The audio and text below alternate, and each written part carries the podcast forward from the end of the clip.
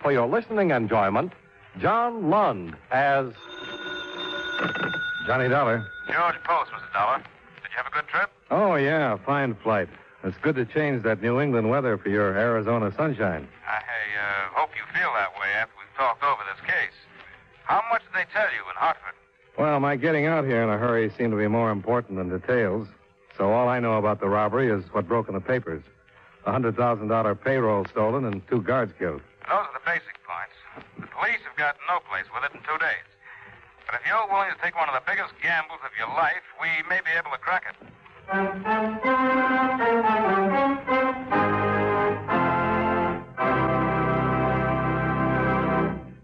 We'll return to our program in just a few moments.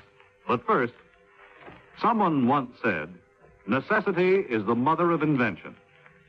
In other words, every inventor feels that there is a definite need for whatever he invents. It may be as large as a battleship or as small as a pin. But someone, somewhere, will find a use for it.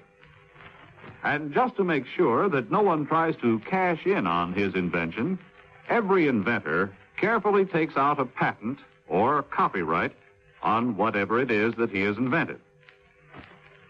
Where does he go to get his patents or copyrights?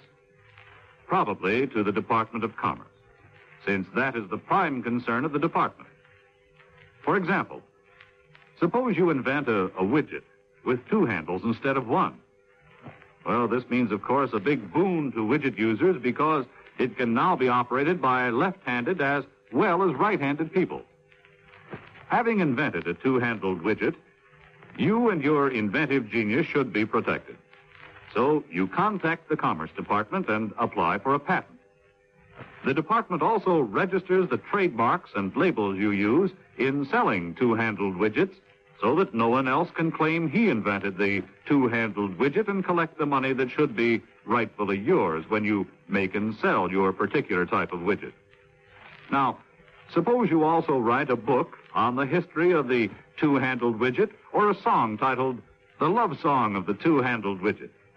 You take them to the Department of Commerce and have them copyrighted. This way, you can always prove that the book and the song are your property. So if some foreign inventor suddenly appears with the startling announcement that his country claims the honor of having invented the two-handled widget or the one-wheel doohickey, you can prove he is mistaken by producing the prior patent you have registered with the United States Department of Commerce.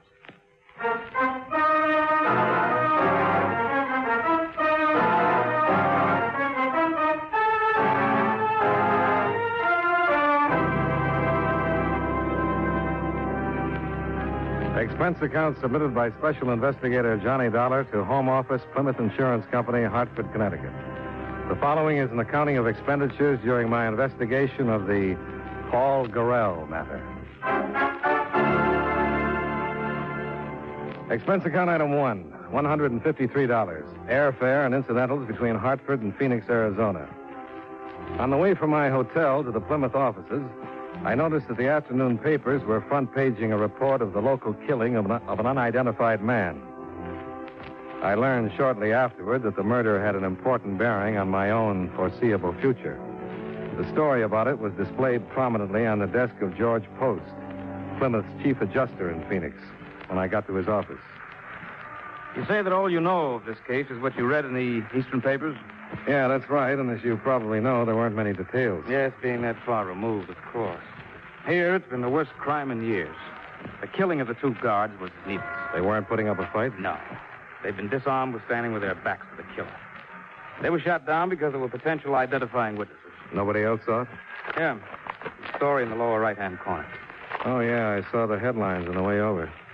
What about it? This uh, picture here of the dead man, Palovic. He was the only other witness. And the paper doesn't say anything about it? The papers don't know it, and the police don't know it. There were two men involved in the robbery. Palovic was one of them. Well, you must have some big reason to hold this kind of information from the police. I have. Palovic phoned me the morning after the robbery, and I met with him in secret that afternoon. He told me that he'd broken off with his partner in the affair, a man using the name of Paul Gorrell. He said there'd been an agreement between them that there'd be no shooting, but that in spite of it, Gorrell shot the guards down in cold blood. Well, did you ask him why he didn't go to the police if he was so interested in clearing himself of the killings? He said he was on parole, would face an automatic 20-year term if he went to them. What did he expect from you? Hmm, nothing. He said he'd been in trouble with the law most of his life, but that he'd never killed anybody. He claimed that all he wanted was to stop Gorrell from enjoying what he termed that blood money. He told me where Gorrell is and what his plans are. Is Gorrell still in Phoenix? Yes. And I know what you're going to say. That you still think it's a job for the police. Well, with three murders to his credit, I sure do. We decided to try it our way because their plan was to mail the money out of the state. Palovic was sure that Gorrell has already sent it, but didn't know where except that it was someplace in or near Los Angeles. Uh huh. Any idea how he's going to try to get out of town? Yeah. It's one of those share the ride arrangements. You know, the kind that are advertised in the classified sections. This man is driving to Los Angeles and wanted passengers to share the expense and help with the driving. Both of them are going in the same car? Yeah. And since Palovic isn't going, there's room for me, huh? That's what I meant when I mentioned you're taking a gamble. There's no doubt that Gorrell is a completely ruthless killer. Now, will you go? Well, I don't like it for a lot of obvious reasons. But I wouldn't like a reputation for turning down cases either. When do I leave?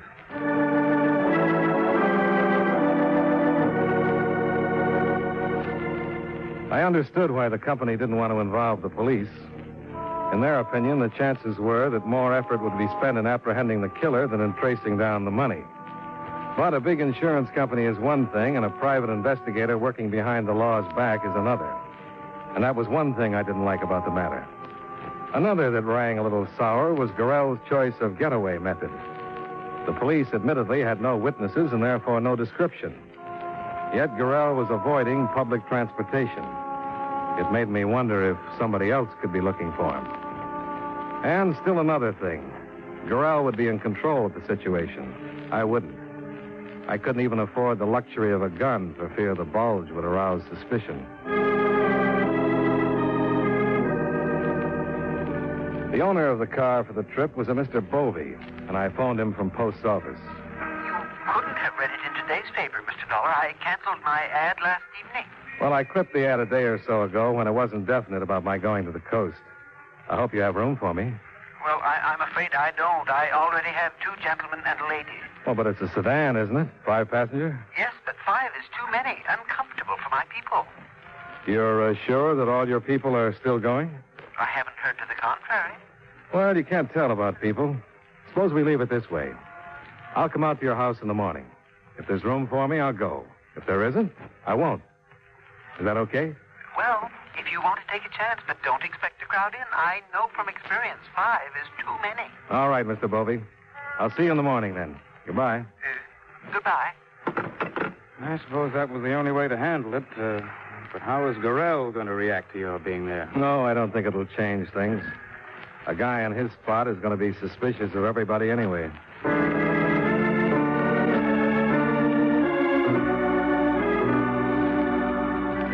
At nine the next morning, I arrived at Bovey's address in a Phoenix suburb. He left me in a seedy living room while he put his luggage in a car that was parked at the curb in front of the house. And a minute after he came back in, the doorbell rang and he let Gorrell in. Just leave your luggage by the door, Mr. Gorrell. Your friend, he's not with you. Brother came up. Some business deal, so he couldn't come. But why didn't he let me know? Yes, he figured I would, because I made all the arrangements with you. And all the time I thought he'd call. Well, Mr. Dollar, did you hear that? Yeah, looks like I'm in luck. Uh, uh, this is Mr. Gorrell. How are you? Hi, how are you? Uh, Mr. Dollar came this morning just on the chance that this might happen, so there'd be room for him. What, that somebody wouldn't show up? he must be psychic or something. Oh, no. Guy's got to get the breaks once in a while. Uh, well, you two get acquainted while I pack the luggage. You, uh, live here in Phoenix? No, I'm from the East. Connecticut. To travel all the way out here this way? I mean, in people's cars like this? Not uh, all the way. Uh, I think I'll go outside, see what's going on. I don't want Bovey scratching my bag up.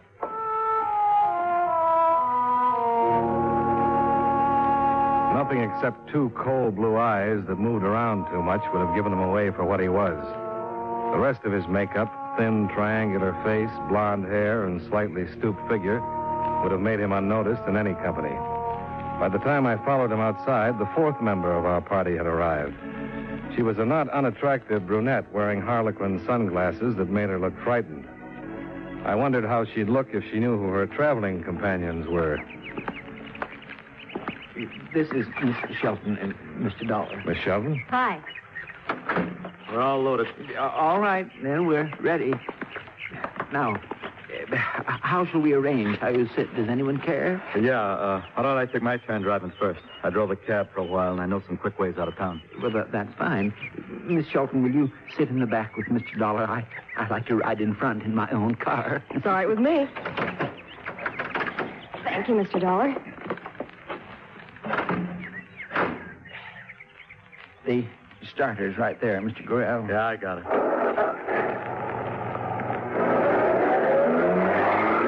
Well, now, I'd say we got a nice early start. Which way are you going, Mr. Gorrell? Uh, north on Mission Drive? That's right. Turn off on Northern and hit the highway. Miss that long stretch of traffic out towards Peoria. Yes, but now, this is out of the way. It just seems like it. You leave it to me. I know this town like a book. Whether Gorrell was missing some roadblocks that I knew nothing about, I couldn't be sure. But I wasn't sure his back road way out of town was working either. As we pulled away from Bovey's house, I glanced up the block and saw a green coupe nose into the street behind us. You know this neighborhood, Dollar? No, never been through it. Why?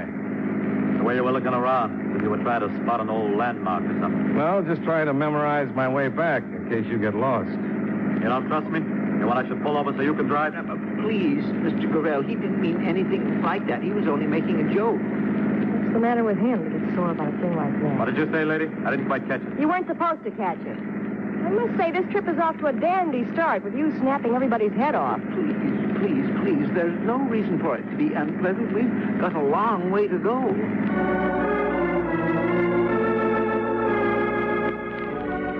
That evening, with Bovey driving, we were approaching Blythe on the California border when the car began to heat up. By the time we found a garage on the outskirts of town, it was almost dark.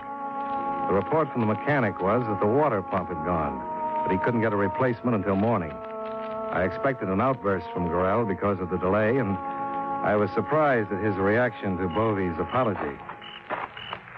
Oh, I, I just don't know what to say. I had the car gone over yesterday, and they told me everything was fine. Not your fault, Mr. Bovey. Nobody could see inside that pump. Oh, but I'm so sorry about the delay. Nobody's worried about me. For me, I'm glad it happened. I had enough of the road. And I could use a good night's sleep. Well, I, I, I don't feel so bad then. The mechanic said the motor court in the next block is a nice place. Shall we go look at it? Why not? You might Hey, as with me? well. All right, come along then. Wait a minute. What, what's Uh, the what, matter? Mr. Gorrell? Let me get on the inside. I can't let them see me. He wanted to run as the green coupe slowly came abreast of us, but he didn't. I expected gunfire, but none came. Only the beam of a flashlight that held briefly on Gorrell and then snapped off. I spotted two men in the coupe as it rolled away from us. Then I turned with Bovey and the girl to see how Gorrell would explain himself. Sorry. I Thought it was somebody I knew. Somebody I didn't feel like talking to just now. He didn't realize how lame the excuse was. I didn't think the others saw it, but from where I stood, I watched his hand streak for the automatic he wore under his arm. It was an instinctive move that he wasn't even aware of making. But from a man who had been relaxed and confident of a getaway, he'd turned back into an unpredictable killer.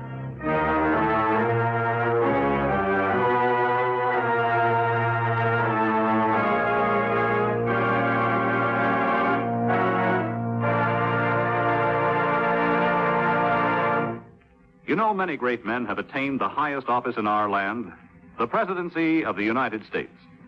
Can you guess the name of this man? The presidency was the first and only public office he ever held. He never went to school, but was taught at home by a tutor. Like his father, he also became a military man and remained in the service until his nomination to the presidency in 1848. He was the second and last member of the Whig Party to become president. If you don't have his name by now, here's another clue. During his presidency, gold was discovered in California. Who was he? Zachary Taylor, 12th President of the United States. His life is part of your American heritage.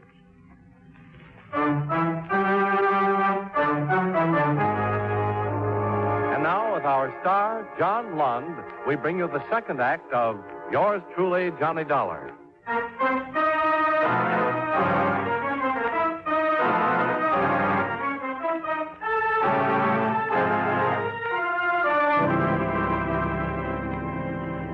I wanted to report the whole thing to the local police. If I had, I might have prevented a lot of trouble. But I didn't. We checked into the motor court, and about 20 minutes later, Gorrell showed up at my room.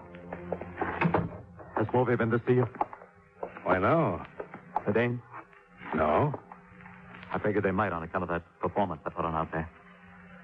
But the truth is, I, uh, I got in some trouble in Phoenix, and uh, my, my nerves aren't so good. That's okay. I'm not curious. Yeah, well, I, I didn't want you to think I'm nuts or anything like that.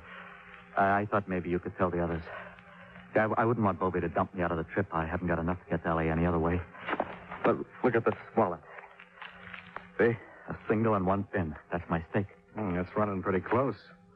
I wish I could help you out. No, no, I'm not making a touch. I can scrape up some when I hit L.A., but, uh, well, I, I'd like it if you told the others. It's up to you.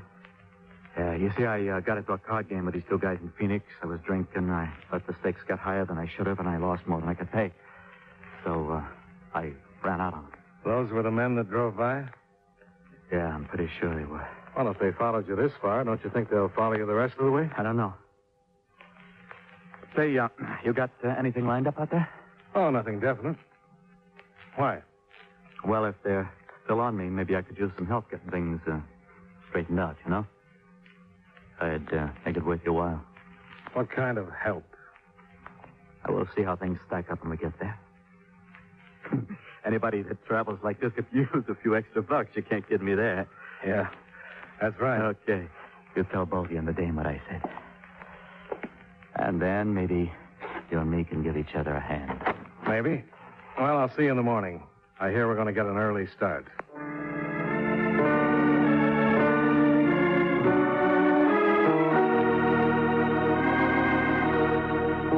It was about 4 p.m. when the share of the ride trip ended on a street corner in downtown Los Angeles.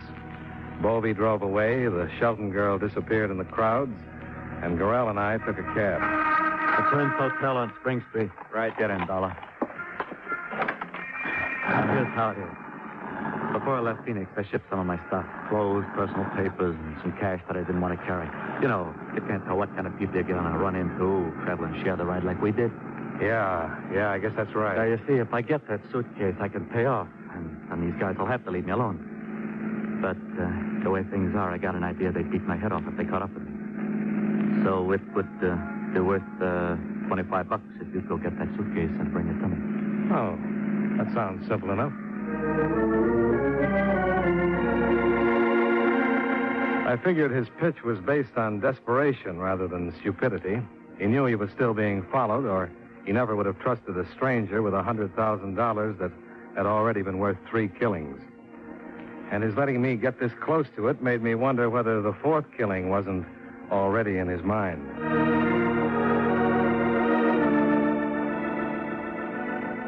We both checked into the Prince Hotel, and in his room, he gave me the express receipt I'd need to pick up the suitcase. I left him and made my first stop at a phone booth.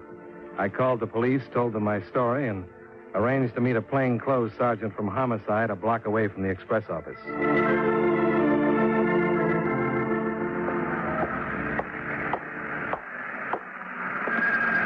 Your name, Dollar? That's right. I'm Sergeant Mason. I don't know what to make of this story of yours. Well, that's just why I asked if you could meet me. I want you on hand when I deliver that suitcase. How come you didn't check with the Phoenix boys before you left? You like to stick your neck out, or you got some other reason? I told the lieutenant it was the company's idea, not mine. Ah. You got some identification? Yeah. Uh, here you are. Hmm. Yeah, okay, Dollar. But I don't go for you private boys that play at lone wolf till it gets too hot and then yell for us. I'll go along because I've been ordered to. But don't think I'm eager. Hmm. I gathered that.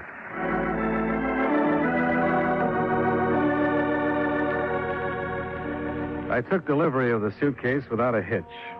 Sergeant Mason was waiting halfway down the block when I came out with it. He trailed me back to the Prince Hotel and waited while I went ahead into the lobby. I got to Gorrell's floor, and when the sergeant was a few steps behind me, knocked on the door. Gorrell? Gorrell? It's Dollar. Try the door.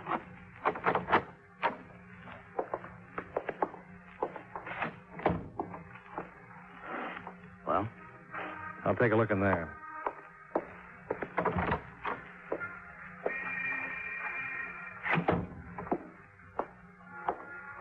Stuff's still here. There's no sign of a struggle.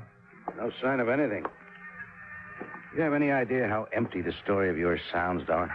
Yeah, yeah, I suppose it does. But how about coming to my room? We'll get this suitcase open. No, not with me there. If you'd played it level with the Phoenix police and we had a go ahead from them, yes. But I've got no right to break into somebody's personal property on your say so. You're leaving? That's right. Your story's true, I feel sorry for you. I'd hate to be playing it alone. But officially, you've given me nothing but a trip across town and some talk. I gotta have witnesses and evidence to work with. If you come up with some, just call the department.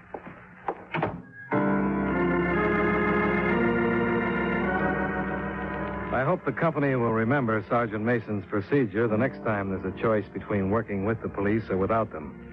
He had every right to walk out, and when he did, this is what he left me with. A, the obvious possibilities involving the suitcase and whoever was after it.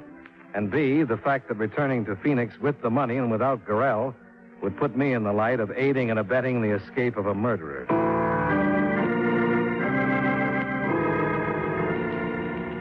It was then six o'clock. I checked Gorrell's suitcase at a bus station a short distance away. Then I grabbed a quick sandwich and went back to my room to wait. At a quarter of eight, there was a knock on my door.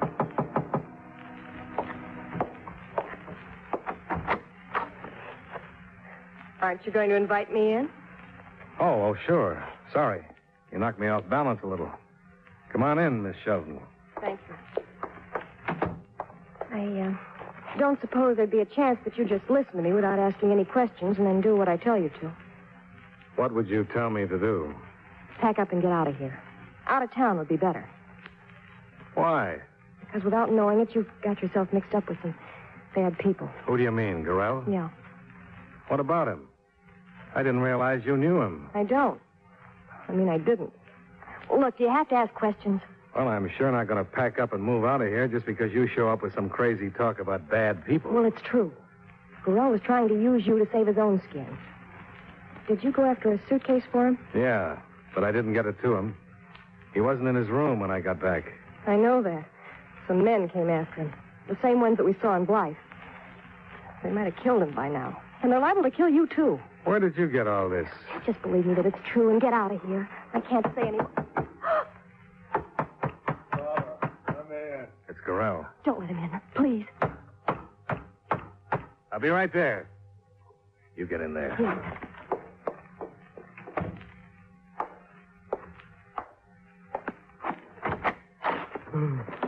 What happened to you?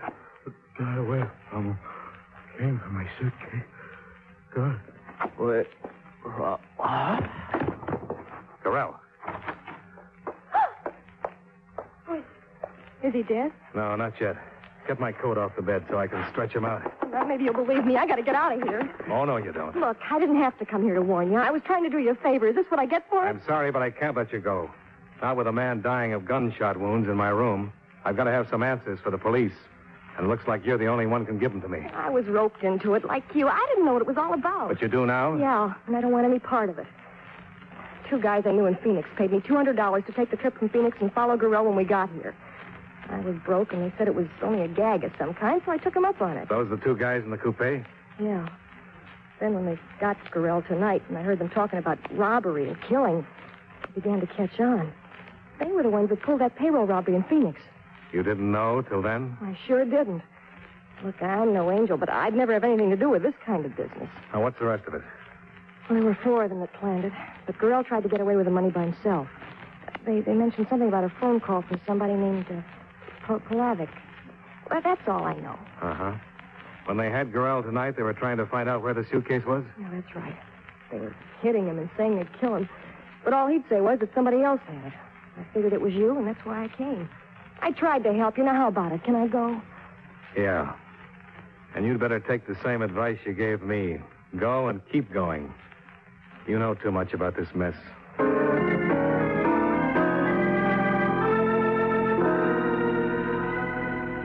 After she left, I called Sergeant Mason in the emergency hospital. Gorrell was still unconscious when I opened the door about 15 minutes later. I assumed it would be Mason, but it wasn't. Back in the room, Dollar. I've got you. Is he dead? He's close to it. Did that uh, automatic put him where he is? Stay out of what's none of your business, and you won't get some of the same. Gorrell made it my business. He talked before he passed out. That's too bad. Did he tell you he chalked up another killing to his credit tonight? Oh, I guess he forgot that. The one who came with you from Phoenix? A friend of mine. I've lost two of them over this, so don't you try to play it smart. You know what I'm here for. You can look the place over. You won't find the suitcase. You picked it up. Where is it? Look in the top right drawer of the bureau. Why? Go ahead. You'll find a claim check in there. Nobody can get the suitcase without it. Hmm.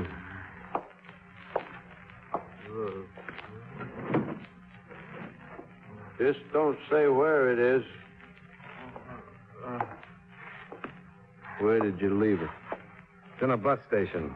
If you leave by the rear door, you go down the alley to the... You keep quiet.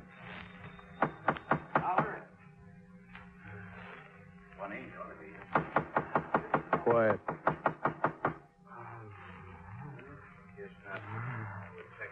Paris. Shut up. I'll kick.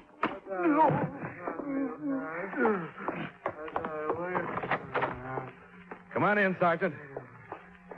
I've been knocking. I didn't chance. Huh? Which one's which? That's Gorrell on the bed.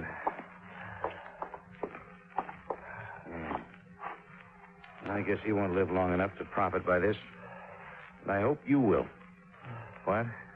No matter what side of the law you're on, don't pay to play it lone wolf like he was and like you were. Level with the police next time, huh? Yeah. I'll remember that.